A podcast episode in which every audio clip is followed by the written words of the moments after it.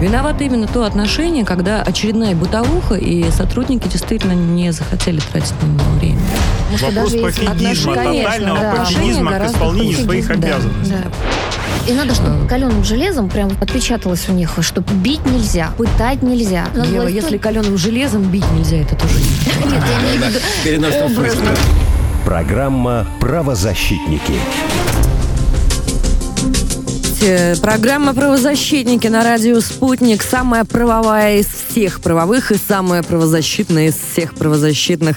Здравствуйте, дорогие слушатели. Екатерина Дашевская с вами, пресс-секретарь Общероссийского профсоюза арбитражных управляющих, заместитель председателя коллегии адвокатов «Бастион защиты», правозащитник. Иван Владимирович Мельников со мной на связи, вице-президент российского подразделения Международного комитета защиты прав человека. Сегодня онлайн. Иван Владимирович, привет.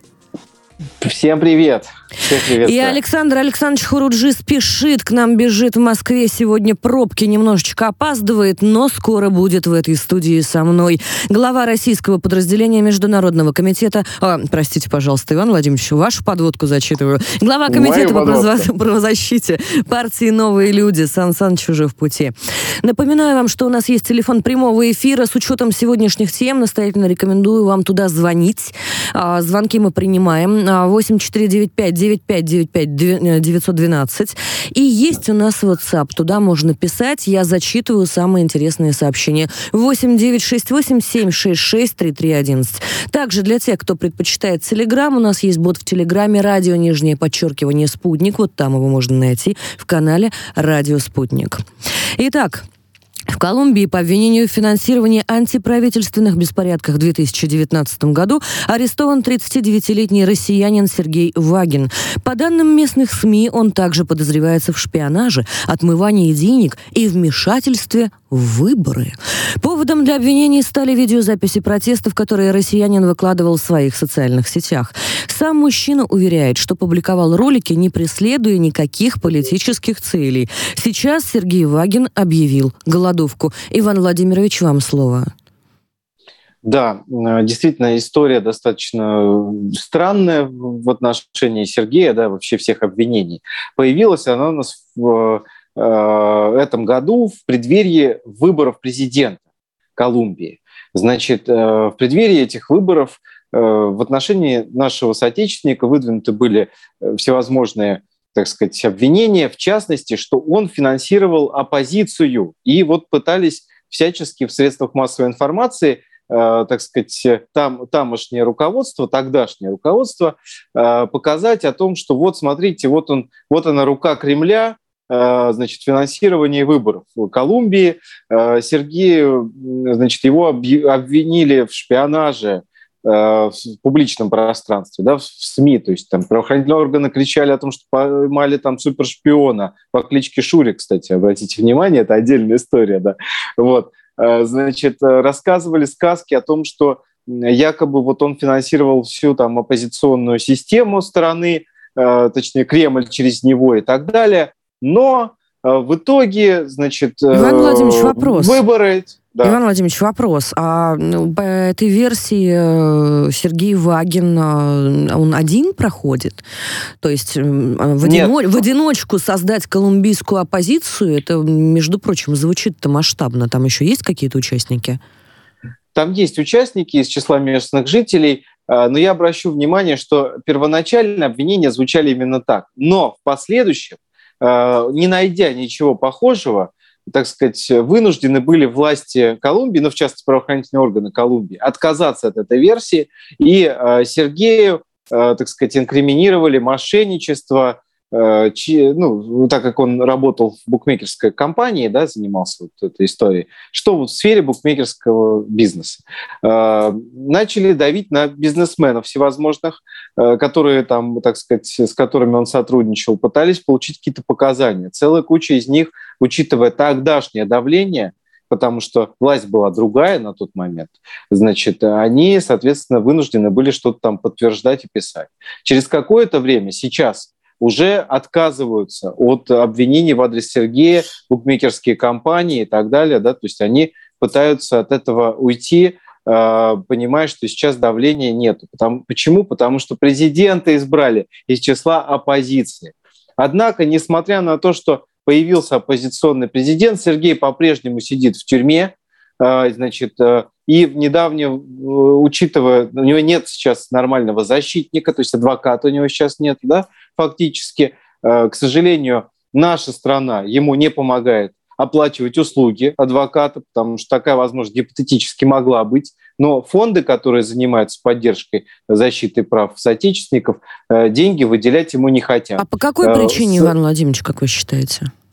Я считаю просто, ну, как, знаете, э, кто-то жмотится, кто-то, значит, просто объективно как это, знаете, своих, э, тех, за кого просит, там, условно, значит, своих кого-то там оплачивают, потому что я знаю, что там в Латвии, еще в целом ряде стран оплачивают услуги там на протяжении многих лет, там по 20 там, тысяч долларов, там 100 людям платят, да, а тут, ну, там буквально совершенно другой порядок цен, э, да, не маленький, но как бы э, я вас уверяю, что там дешевле это все стоит, и не могут вот одному человеку, нашему соотечественнику оплатить так сказать, э, услуги. Ну, да, достаточно адвоката. странно, Я очень с, учетом, надеюсь. с учетом того, да. что обвинения масштабные, понятно, что с мошенничеством, видимо, не получилось у э, злоумышленников, я не знаю, как еще назвать. А, давайте, может быть, узнаем подробности. С нами э, на связи Артемий Александрович Семеновский, правозащитник, основатель правозащитной организации CST Command.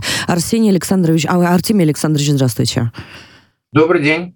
Добрый день, коллеги. А, скажите, пожалуйста, ну вот сейчас достаточно плачевная ситуация. Сергей Вагин объявил голодовку, а при этом почему-то фонды не помогают, э, я имею в виду деньгами. А почему так получается? А почему одним помогают, другим нет? Почему Сергею не помогают? Ну, это вопрос э, к фондам. Я как бы не... Ну, как вы считаете? Не, могу решать. Я считаю, что ну, как, во-первых, у нас система это не отработана еще до конца. Угу. Давайте не будем вспоминать, что никаких фондов еще несколько лет назад не было. То есть, когда мне довелось тоже по надуманным обвинениям э, сидеть в Бразилии, то э, ни о каких фондах речь не шла. Все получали какие-то кредиты, там задумывались о продаже квартиры и так далее, чтобы просто оплатить услуги адвоката. Вот, так что хотя бы они есть. А то, чтобы они выделяли деньги, чтобы эти фонды были наполнены, вопрос это, наверное, какого-то определенного времени. Ну да, есть какая-то бюрократия определенная. Наверное, есть какие-то внутренние правила у этих фондов, которые... Я помню, что формальный ответ фондов был на, по поводу запроса о выделении денег на адвоката Сергея, что это дело общеуголовного характера, и якобы оно не попадает под, э, так сказать, список дел, которые финансирует фонд. А, Но вот мне какая формулировка непонятна. Угу. А какие еще бывают дела, да, кроме...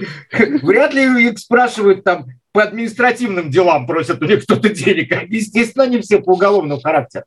Собственно, политические дела, они тоже проходят как, так сказать, э, как дела общеуголовного характера. Вы где-нибудь видели, чтобы было на папке написано «политически заключенный»? Ну да, Значит, ну да. А да Интересный, весомый аргумент в пользу того, что денег давать не надо. Хорошо. А сейчас-то что? То есть... Э, Значит, смотрите, на, на данный момент э, Сергей э, принял решение э, воспользоваться услугами государственного адвоката.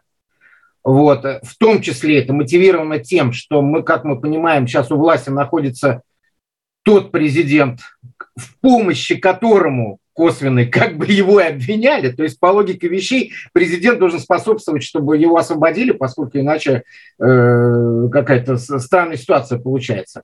Э, и в этом плане, как бы учитывая, что государственный адвокат финансируется государством, вот, то есть косвенно президентом, то получается, что государственный адвокат должен быть заинтересован в том, чтобы Сергея освободить, а не бросать тень на, день, на действующего президента. Ну, хотелось бы верить, да. Артемий, скажите, а у них там тоже э, такое же отношение к государственным адвокатам, как и у нас в России?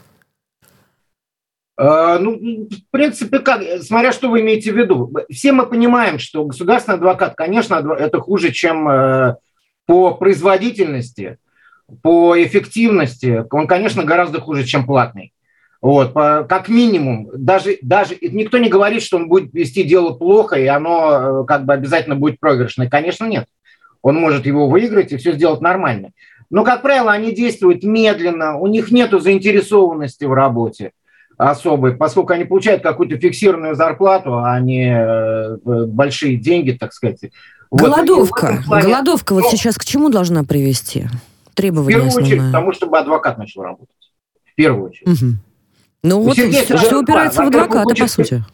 Он хочет привлечь внимание к своему делу, в том, числе, в том числе внимание властей. Вот буквально на днях исполнилось полгода человек сидит. Полгода, при этом никто внятно не может ему объяснить, что из признаков, так сказать, его деятельности За является что, да? За что и почему? Ну, обра- обращу ваше внимание, что это наш соотечественник. Мы не в первый раз сталкиваемся с подобной ситуацией, коллеги. И э, не мне вас учить, инициировать э, обращение в э, адрес, и в том числе руководства стран. Иван Владимирович, мне кажется, э, главный специалист по таким вопросам. Э, мне бы хотелось, э, конечно, э, еще раз поднять тему избирательности вот этих фондов и э, немножко немножко глубже покопаться в ней, наверное, так правильно сформулировать будет, потому что совершенно непонятно. Адвокат — это первая, первоочередная задача на текущий момент. Человек объявляет голодовку. Человек наш, Зовут его Сергей. А, человек россиянин. Может быть, действительно государственным мужам стоит уделить более пристальное внимание находящимся вот в таком а, положении нашим согражданам. Артемий Александрович Семеновский был с нами, правозащитник, основатель правозащитной организации CST Command. А, по 30 секунд, коллеги, давайте, что вы думаете, как будет развиваться судьба Сергея?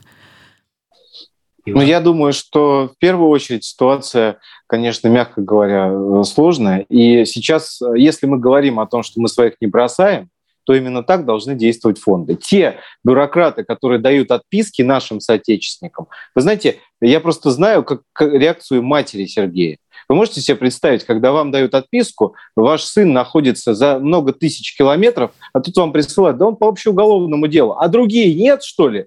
И он что, ему уже вынесен вердикт, что ли? Да, что за этих общеуголовное дело, отличный Где... повод для Коллеги, фонда не помогать Я считаю, э, что Сергею. это не первый раз ситуация не у нас э, с тем, что наши сограждане, наши соотечественники сидят за границей, везде одна и та же проблема, приходится привлекать внимание, везде проблема в том, что почему-то государство не создало фонд, куда люди должны в таких случаях обращаться очень дорого стоят услуги адвокатов, и, естественно, я считаю, это э, ресурс, который должен э, выделяться государством, если мы действительно своих не бросаем.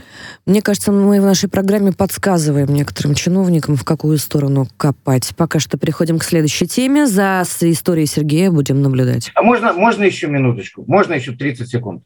Так. Смотри, я хочу еще немножко уделить внимание – Э, только что Блинкин уехал э, из Колумбии, где вел переговоры с Густаво Петро.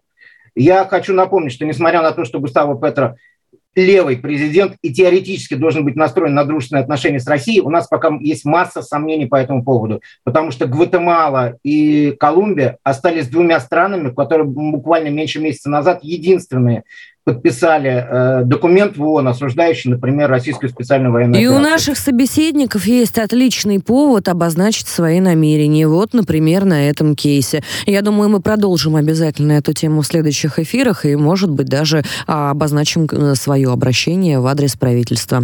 А, переходим к следующей теме. да. Да.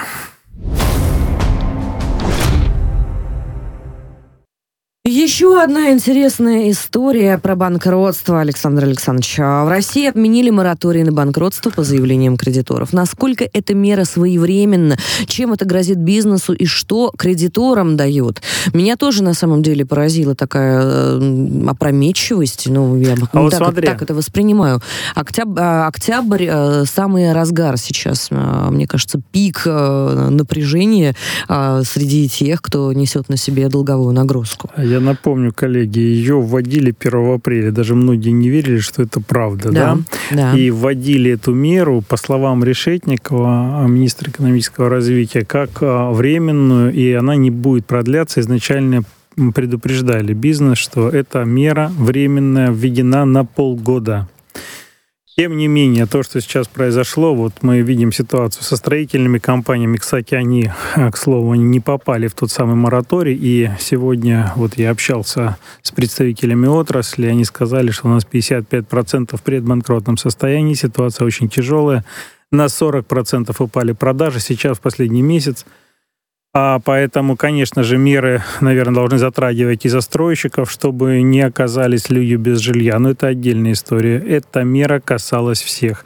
Она давала возможность бизнесу выжить в тяжелых условиях. И сейчас, в момент, когда а, бизнес разово решился, лишился большого количества обученных а, сотрудников. А, в результате э, частичной мобилизации многие потеряли до 30% своего персонала и в этот момент еще И давайте их решают. еще забанкротим. Да, да, давайте еще им э, дадим возможность банкротиться в случае, если у них возникают проблемы. Действительно, необходимо время для того, чтобы адаптировалась экономика, адаптировался бизнес к новым условиям.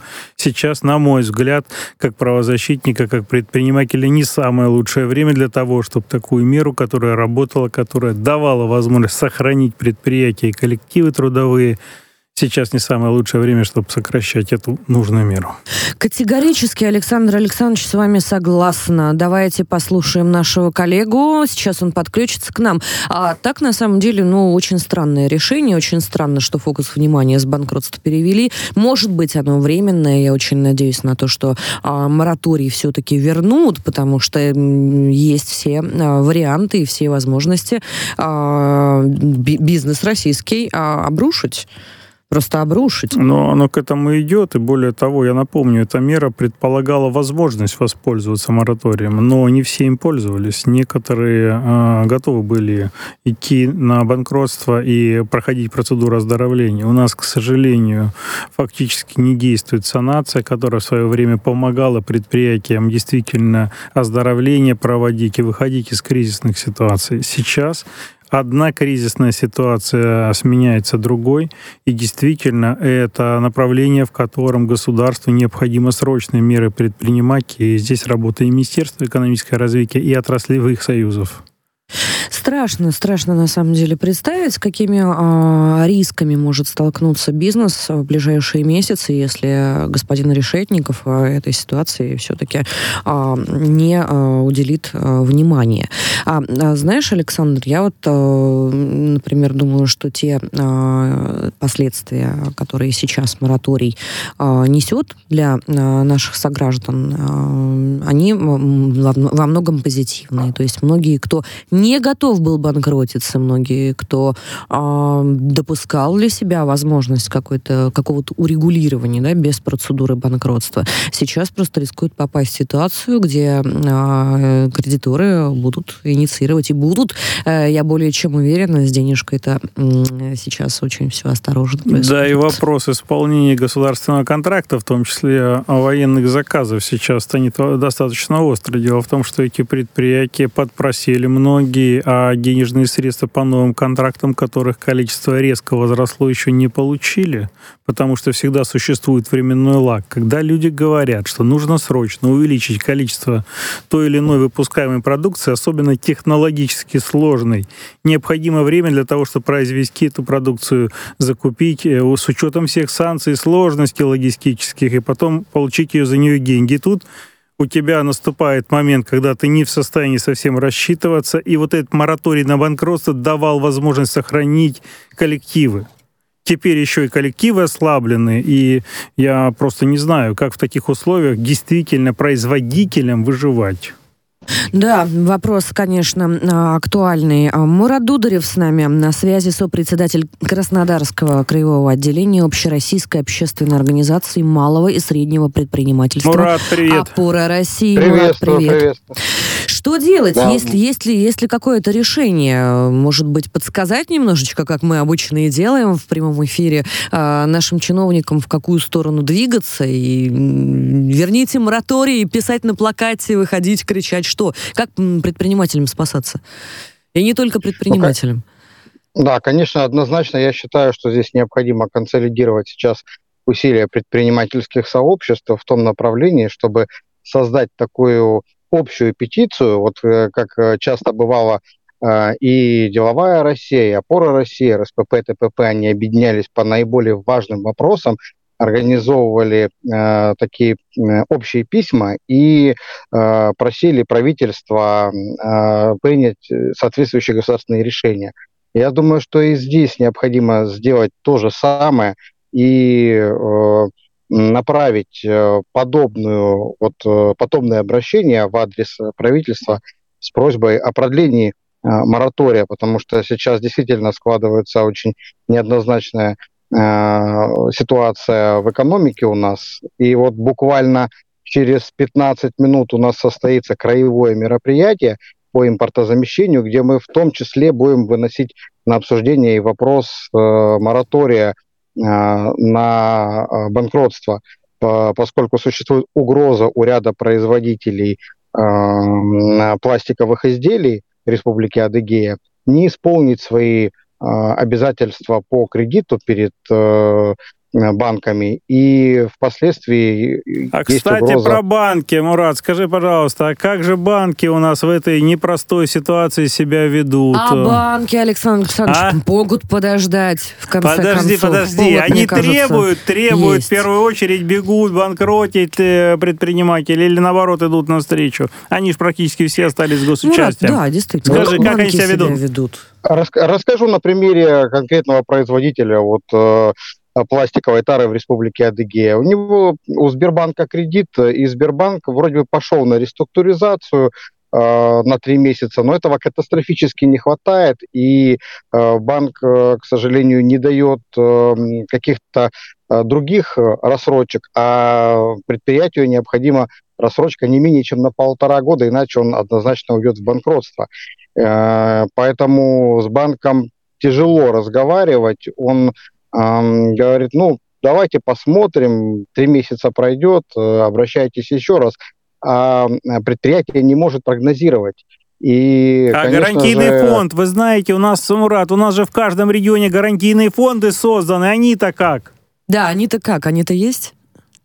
Ну, гарантийные фонды, они есть, и в случае, если э, обеспечена гарантией, э, само кредитное обязательство, конечно же, гарантии покрываются. Данный кредит, он обеспечен гарантией вообще корпорации МСП федеральной. Но все мы понимаем, что потом та же корпорация МСП э, предъявит регрессный иск тому же предприятию, и как ни крути, предприятие все равно уйдет в банкротство. Поэтому тут э, единственным решением является реструктуризация. Конечно же, нужно просить э, Мурат, нашу банковскую а вот систему. Вопрос по петиции, да, отличная идея, да, точнее два вопроса по петиции. Идея действительно хорошая. А вы личные опора России консолидации э, предпринимателей, которые будут ее подписывать, планируете заниматься? А, можно повторить вопрос? Связь была не очень хорошая. Планируете ли вы заниматься консолидацией предпринимателей лично, Мурат, плюс а, опора России, если такие намерения? Да, конечно, мы сейчас будем обсуждать на мероприятии э, создание подобного, э, подобной позиции от разных предпринимательских сообществ. Мы его проводим, кстати, это мероприятие в торгово-промышленной палате, которая в топ-4 э, входит э, предпринимательских сообществ. И, э, конечно же, надеемся на поддержку наших коллег, э, на то, что э, данная петиция тоже будет создана в рамках Краснодарского края, направлена губернатору Краснодарского края для того, чтобы эм, он, в свою очередь, э, направил это в правительство. Буквально, ну, не знаю. буквально 10 секунд у нас осталось. У меня очень быстрый вопрос к Мурату. Мурат, скажите, пожалуйста, вот вы как считаете сами, а наше правительство действительно по чистой случайности упустило этот момент? И, или они, э, может быть, не понимают, а, что сейчас не лучшее время для отмены моратория? И действительно, им просто петиции нужно показать, принести ее? Да, как правило, у нас проблему решают э, вот э, огромные усилия предпринимательского сообщества и общественный резонанс. Я не знаю, по какой вот причине так, вот данный так. мораторий не был Только, только в... резонанс. Мурат Дударев был с нами, сопредседатель Краснодарского краевого отделения Общероссийской общественной организации «Опора России», а мы к вам вернемся после новостей.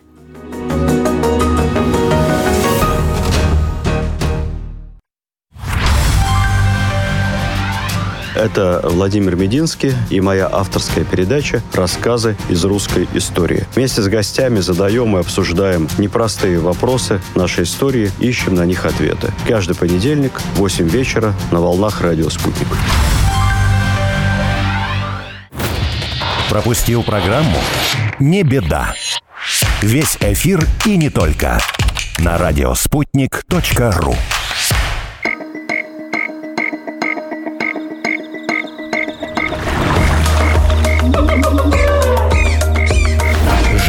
Природа с Эдгардом Запашным. Здравствуйте, дорогие друзья. Меня зовут Эдгард Запашный, и все вы меня знаете как дрессировщика и директора цирка. Я веду программу на радио «Спутник». Программа называется «Живая природа». Каждую пятницу ровно в 13.00 в прямом эфире со своими гостями мы обсуждаем проблемы нашей планеты. Мы говорим о том, что беспокоит нас с вами. Это и безнадзорные животные, это и проблемы экологии. Это то, от чего зависит наша с вами жизнь, иногда в буквальном смысле этого слова. Присоединяйтесь к нам каждую пятницу в 13.00. «Живая природа» с Эдгардом Запашным.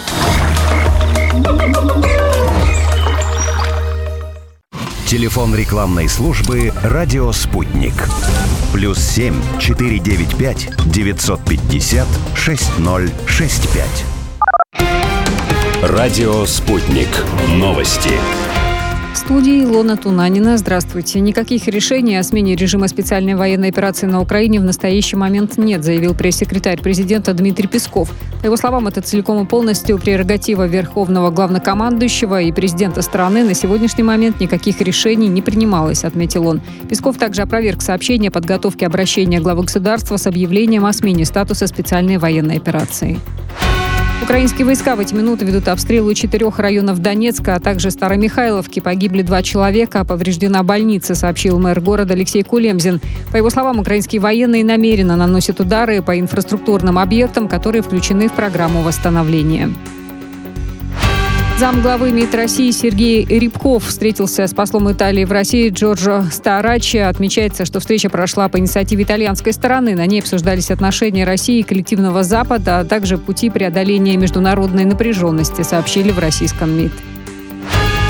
Жителей населенных пунктов Херсонской области, куда вошли украинские войска, эвакуировали, заявил замглавы администрации региона Кирилл Стримаусов. Все те, кто хотели, вышли, отметил он. Ранее Стримаусов сообщил, что украинские войска заняли 8 населенных пунктов в так называемой серой зоне Херсонской области, при этом выстроенная линия обороны не сдвинулась ни на сантиметр. Президент Казахстана Касым Жамар Такаев заявил, что пойдет на выборы главы государства не от какой-то конкретной организации, а от широкой коалиции общественно-политических сил. Об этом он сообщил во время встречи с общественностью Павлоградской области. Такаев добавил, что данное решение позволит утвердить принцип равноудаленности главы государства от различных партий и объединений. Крымские добровольцы, прибывающие в военкоматы с начала частичной мобилизации, получат наравне с мобилизованными единую выплату в 200 тысяч рублей, сообщил глава республики Сергей Аксенов. Аналогичное решение приняли власти Севастополя. Аксенов напомнил, что решение о выделении земельных участков распространяется на всех участников специальной военной операции, у которых есть постоянная регистрация на территории Крыма. Украинские сержанты начали проходить курс профессиональной подготовки на территории Великобритании, сообщает пресс-служба Генштаба украинской армии. Отмечается, что в курсе, помимо занятий по огневой и технико-тактической подготовке, тренинги по лидерству и психологической подготовке.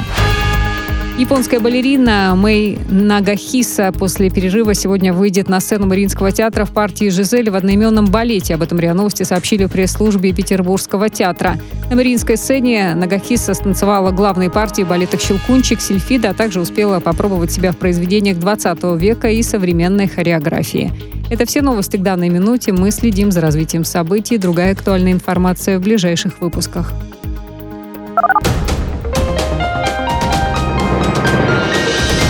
Следующий выпуск новостей на «Спутнике» через полчаса.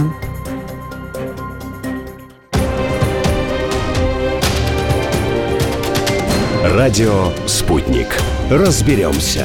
Москва, 91,2. Санкт-Петербург, 91,5 FM.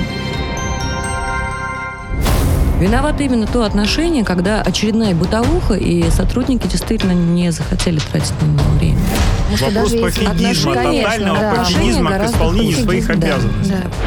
И надо, чтобы каленым железом прям отпечаталось у них, что бить нельзя, пытать нельзя. Ева, власть- если каленым железом бить нельзя, это тоже не Нет, я имею в виду образно. Программа «Правозащитники».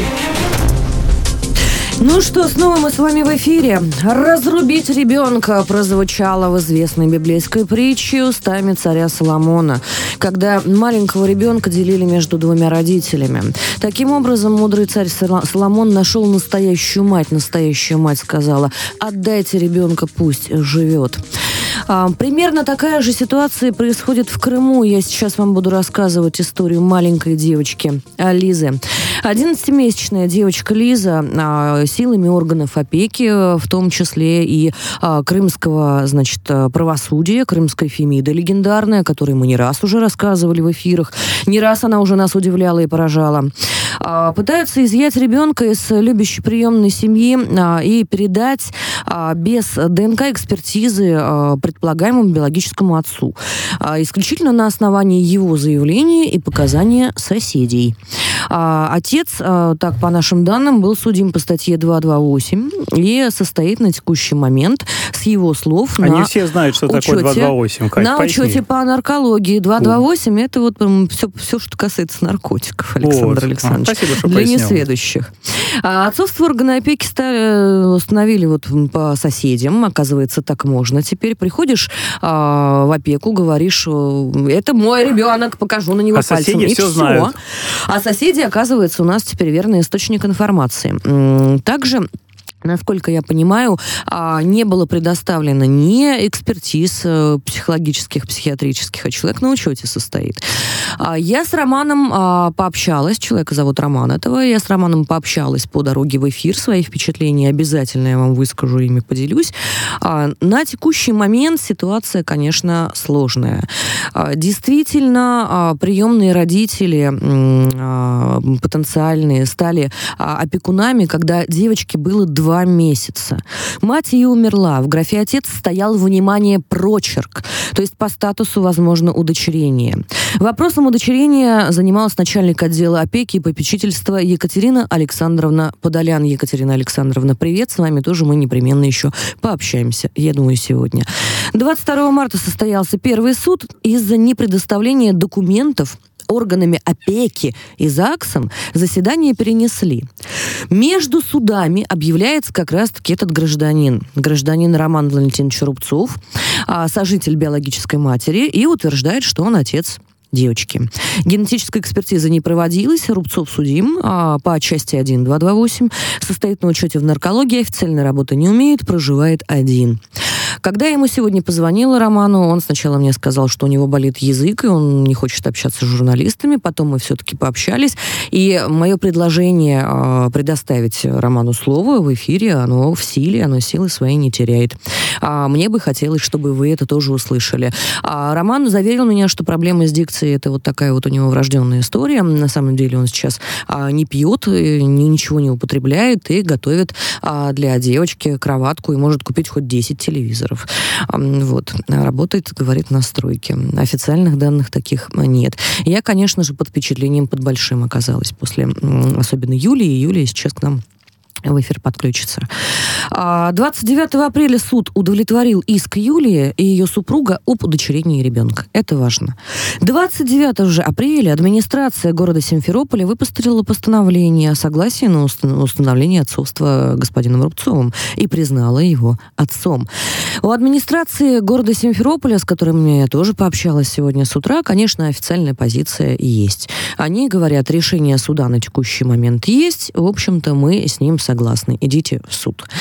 Также у а, местных, а, у правозащитников, у чиновников а, есть мнение, что очень накосячил крымский адвокат, который сопровождал, значит, все это мероприятие, то есть плохо отработал, но крымские адвокаты — это наша вечная боль.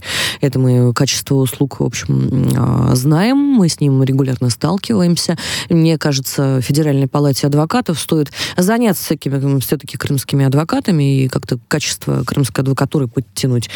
А, по крайней мере, дать для людей такую возможность, которые никогда не сталкивались с таким ужасом.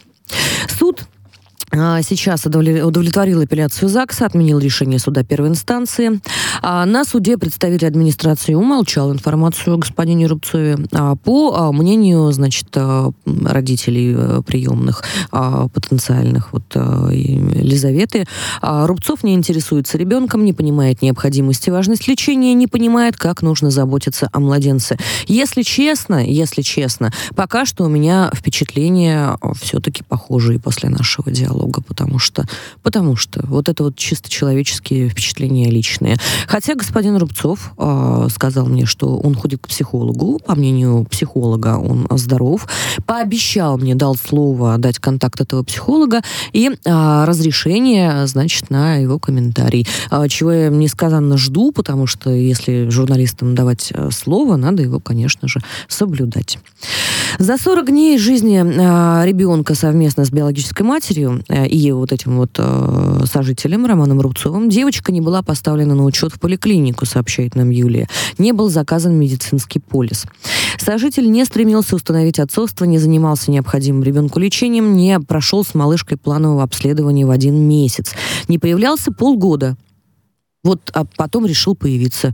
На текущий момент обращение от Юлии отправлено в администрацию губернатора Аксенова. Обращение от правозащитников, журналистов и общественности сейчас в процессе подготовки. И я бы хотела лично обостр... А, обратиться сейчас в эфире к а, Бастрыкину в связи с многочисленными нарушениями опеки города Симферополя. Отдавать ребенка человеку на основании заявление, э, активно стимулировать, конечно, это интересное решение, и опека а, заявила Юлии, насколько я знаю, что а, это они будут решать, с кем а, останется ребенок. Но, а, видите ли, нет, есть законные решения формальные, а есть э, решения, в которых необходимо личное участие. Личное участие каждого министра, профильного министерства, личное участие действительно администрации города, личное участие всех уполномоченных по правам ребенка, потому что эта ситуация частная. Эта ситуация частная, ее обязаны рассматривать в индивидуальном порядке. Юлия с нами на связи, Юлия Никулина в эфире. Здравствуйте. Здравствуйте. Юля, расскажите, пожалуйста, вот сами своими словами про то, что с вами случилось. Случилась с нами ситуация из ряда вон.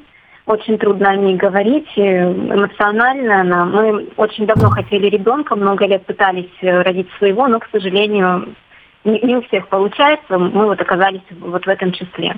В 2019 году мы приняли решение с мужем, что мы возьмем приемного ребенка. Э, мы очень хотели искали, э, долго ждали, мы стояли в очереди два года, э, в опеке Симферополя мы простояли в очереди полтора года.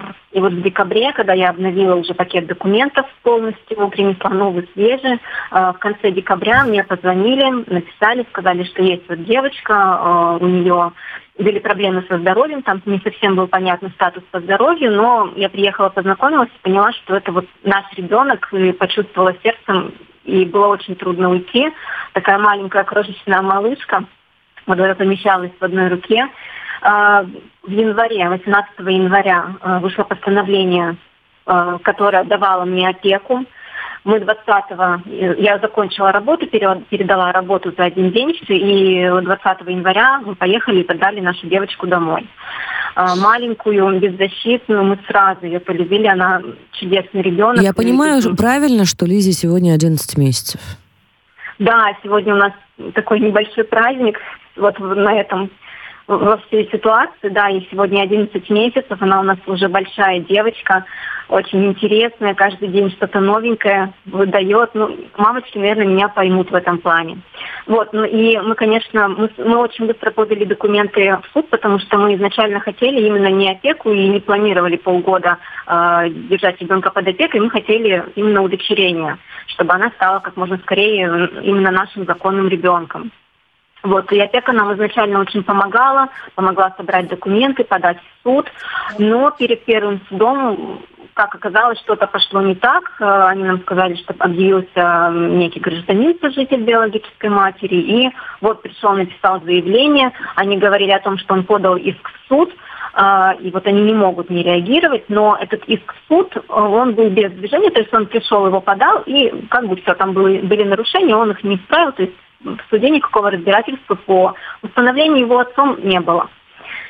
И 22 марта первый суд, опека не приносит э, заключение на возможность нами быть усыновителями, а ЗАГС не приносит актовую запись о рождении ребенка.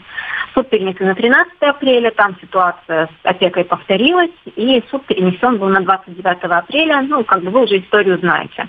А, опека не присутствовала 29 апреля, никаких документов, э, подтверждающих, что гражданин Рубцов является отцом, к тому моменту не было представлено никаких там документов, что дело в суде по установке его отцовства тоже не было.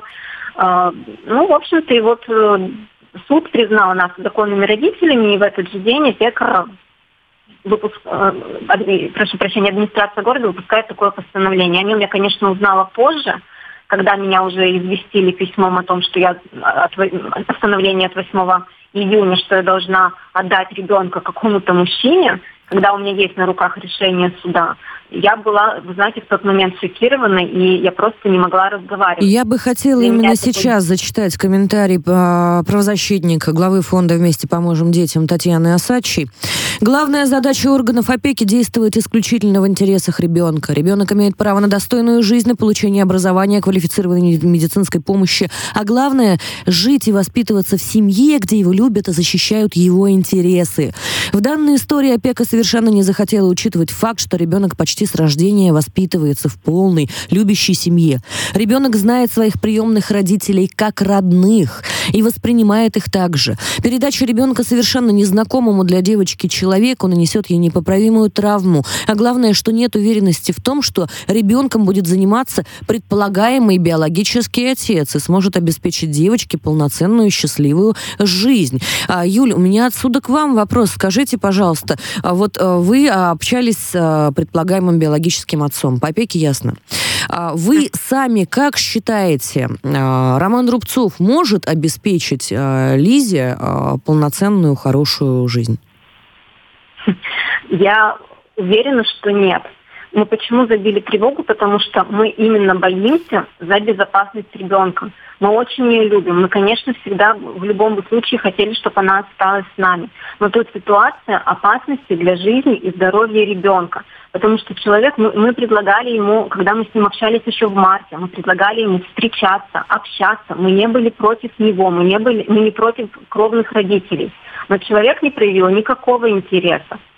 Uh, он, ну, я не знаю, что он может дать э, девочке такой маленькой. Ей сейчас нужно развивать речь. Но, Екатерина, вы, как вы сказали, что там большие-большие с этим проблемы. И не только с этим. И внешне он выглядит э, человеком абсолютно неблагополучным. Я очень боюсь за жизнь и здоровье своей маленькой малышки. Ну, вы знаете, я пока что присоединяюсь к вашим опасениям, хотя Роман обещал мне прислать фотографии своего жилища, где он все обустроил для Лизы и так далее. Но посмотрим, как он сдержит слово. А, мы обязательно с ним будем связываться. Меня а... вот э, все-таки интересует вопрос, как же так? Если не удостоверили, что это действительно биологический отец, как так все уверенно проводят э, все суды? Неужели достаточно действительно только... А, уверенность, э, уверенность да, на вот, грани вот меня, меня просто хамством даже. Есть, смотрите, э, должна была быть какая-то генетическая экспертиза. Тем Конечно. более, что мать умерла. Насколько я понимаю, так сказать, э, человек длительный период времени внимания никакого ребенку не оказывал и не проявлял, да, какую-то там заботу, еще чего-то. Вот он появился, когда уже состоялись все решения и его просто со слов признают. Вот это меня больше всего сейчас пока поражает в этой ситуации. Не, а только, дальше... не только вас, Александр Александрович, нам пишут в WhatsApp. Здравствуйте, как можно помочь 11-месячной малышке остаться в приемной семье? Почему принято решение отдать маленького ребенка дядьке без ДНК-анализа и забрать ее у приемной мамы? И вопрос действительно копейки. А почему не было нормального разбирательства? Почему мы а, не можем до вас дозвониться, опять же? Да? Почему мы а, не видим экспертиз элементарных, которые которые обязаны быть. Почему вы позволяете себе допускать такие вопиющие нарушения? которые противоречат закону Российской Федерации, на который вы регулярно ссылаетесь. Это что же за такие правила интересные, частнопорядочные? То есть частное рассмотрение чиновниками этой ситуации, действительно, я не вижу ни одного чиновника, который взял просто, съездил с камерами, возьмите местных журналистов, господа, съездите и посмотрите, пообщайтесь с этим романом. Мне кажется, это будет очень полезный для вас опыт и опыт для региона. Проявите интерес, народные избранники. Это именно тот, момент, когда сейчас это нужно делать. Я правильно понимаю, Юлия, что вы написали обращение в приемную губернатора Аксенова? А, мы писали обращение во все органы, во все, которые можно. Мы писали обращение. Я пыталась через соцсети добиться личной встречи, описывала ситуацию нашему главе региона. Но пока, если честно, вот именно от, мои, от моих попыток чего-то добиться, пока нулевые. А что вы, что, вы, что вы хотите, что вы просите у главы региона? Я прошу личной встречи и обратить внимание на ситуацию, а, послушать, вот как вы говорите правильно, две стороны. Мы всегда за, мы идем на контакт, мы адекватные люди, мы все понимаем, что наше слово всегда есть какое-то слово с другой стороны.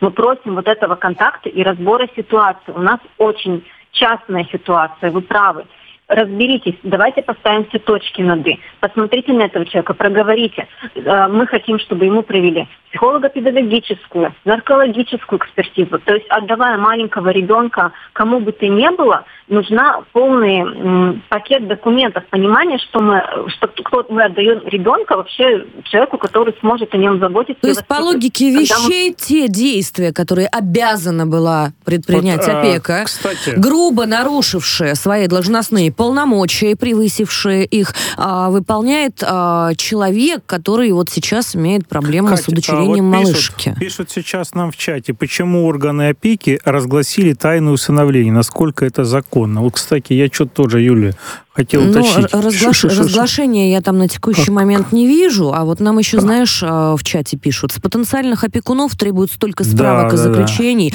да. а тут просто так отдают малышку в руки чужого мужчины. У нас весь чат Это забит как? сейчас. Уважаемый да. суд Крыма, и у нас, вы знаете, у правозащитников тоже большой вопрос. Это как? Как вы могли такое допустить? Ну, то есть, действительно, на полном серьезе опека считает, что можно избежать любых экспериментов экспертиз. Пришли два соседа, покивали головами, и, в общем-то, этого хватит, и все, да. И а, люди, которые полюбили этого ребенка за 11 месяцев, а что с ними? А как вы считаете, а им как дальше жить? Вы фактически а, вмешиваетесь в чужую семью.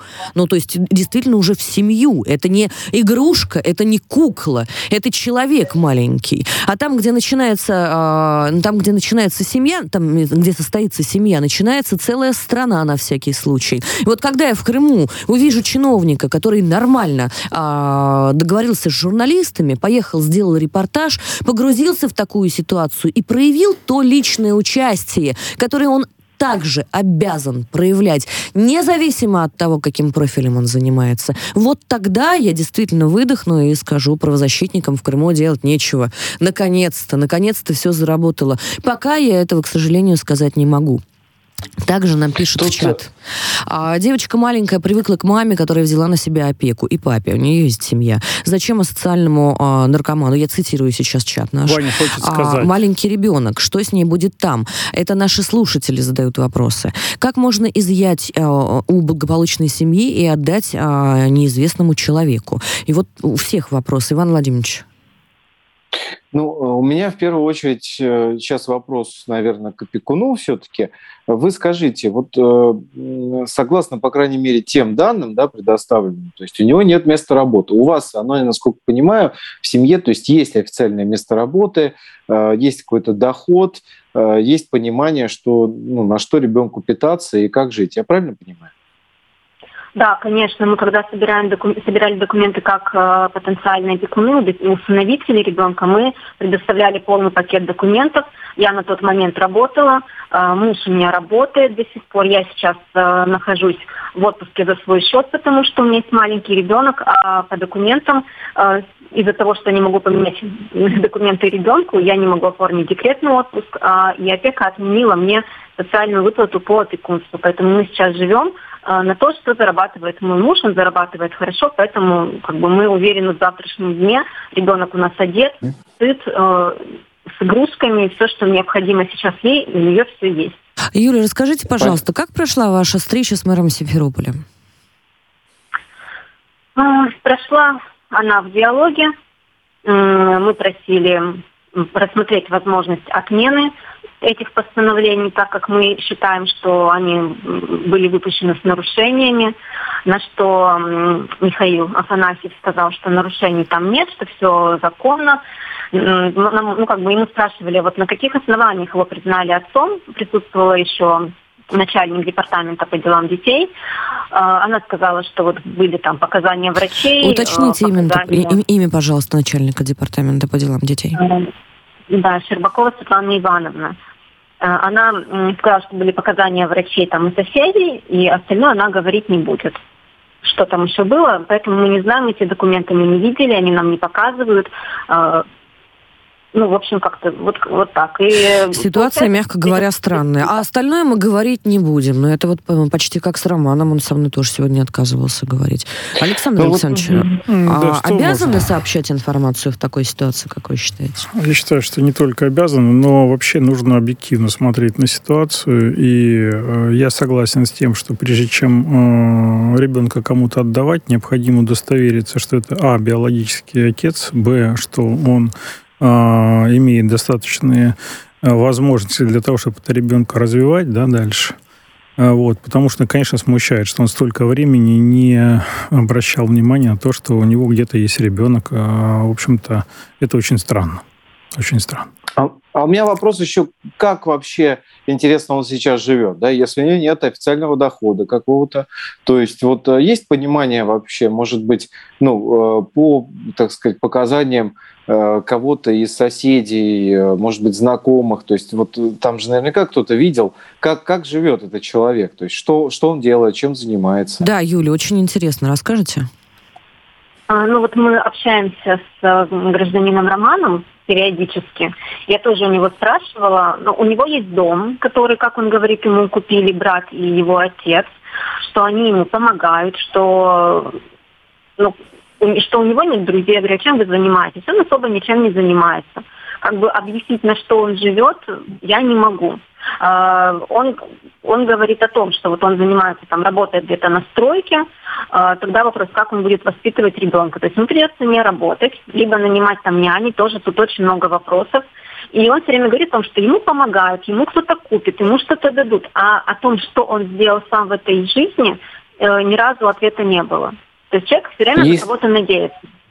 И, и есть ли вообще сейчас да, что-то в действительности? Для меня тоже большой вопрос. Я считаю, что э, помимо всего прочего, конечно, должна прокуратура провести проверку законности вынесенного подобного решения. Мне очень странным выглядит, когда выносит суд э, в один день да, э, решение, и тут вдруг ни с того ни с сего долгое время, значит, опека не шевелилась, и тут вдруг выносит постановление и говорит, а вот он отец, и все тут. Да? Почему это не было установлено в рамках там, того же судебного разбирательства? Почему не было установлено? Хотели, Почему нет да? объективной экспертизы вообще, в каком состоянии этот отец находится? Просто приходят и говорят, отдайте ребенка. Ребенка, который уже привык, ребенка, которого уже полюбили. И эта коллизия, между прочим, не единичная. Их а, много таких случаев почему-то. И почему-то опека резко меняет настроение а, свое. Вот это вот хотелось бы проверить. Также хотелось бы провер проверки Следственного комитета по нарушениям самой опеки, потому что я лично вижу, вы, коллеги, можете со мной не согласиться, прямое превышение должностных полномочий. А, мне кажется, опека просто не а, руководствовалась регламентами необходимыми. Это просто пренебрежение. Но это пренебрежение судьбой ребенка и судьбой Романа и судьбой приемной семьи Юли Никулиной. То есть как минимум три стороны просто страдают от вот а, такой халатности. Мы непременно будем следить за этой историей. Более того, я сегодня от одного чиновника а, услышала очень хорошую а, такую вещь, я не буду называть его имя, я обещала. А, чиновник была сегодня у меня на связи масса, но вот хорошая такой, а, такая была история. А, по справедливости, конечно, это приемная семья. Радио «Спутник». Новости. студии Илона Тунанина. Здравствуйте. Никаких решений о смене режима специальной военной операции на Украине в настоящий момент нет, заявил пресс-секретарь президента Дмитрий Песков. По его словам, это целиком и полностью прерогатива Верховного главнокомандующего и президента страны. На сегодняшний момент никаких решений не принималось, отметил он. Песков также опроверг сообщение о подготовке обращения главы государства с объявлением о смене статуса специальной военной операции. Украинские войска в эти минуты ведут обстрелы четырех районов Донецка, а также Старомихайловки. Погибли два человека, а повреждена больница, сообщил мэр города Алексей Кулемзин. По его словам, украинские военные намеренно наносят удары по инфраструктурным объектам, которые включены в программу восстановления. Зам главы МИД России Сергей Рябков встретился с послом Италии в России Джорджо Старачи. Отмечается, что встреча прошла по инициативе итальянской стороны. На ней обсуждались отношения России и коллективного Запада, а также пути преодоления международной напряженности, сообщили в российском МИД. Жителей населенных пунктов Херсонской области, куда вошли украинские войска, эвакуировали, заявил замглавы администрации региона Кирилл Стремаусов. Все те, кто хотели, вышли, отметил он. Ранее Стремаусов сообщил, что украинские войска заняли 8 населенных пунктов в так называемой серой зоне Херсонской области, при этом выстроенная линия обороны не сдвинулась ни на сантиметр. Президент Казахстана Касым Жамар Такаев заявил, что пойдет на выборы главы государства не от какой-то конкретной организации, а от широкой коалиции общественно-политических сил. Об этом он сообщил во время встречи с общественностью Павлоградской области. Такаев добавил, что данное решение позволит утвердить принцип равноудаленности главы государства от различных партий и объединений. Крымские добровольцы, прибывающие в военкоматы с начала частичной мобилизации, получат наравне с мобилизованными единую выплату в 200 тысяч рублей, сообщил глава республики Сергей Аксенов. Аналогичное решение приняли власти Севастополя. Аксенов напомнил, что решение о выделении земельных участков распространяется на всех участников специальной военной операции, у которых есть постоянная регистрация на территории Крыма.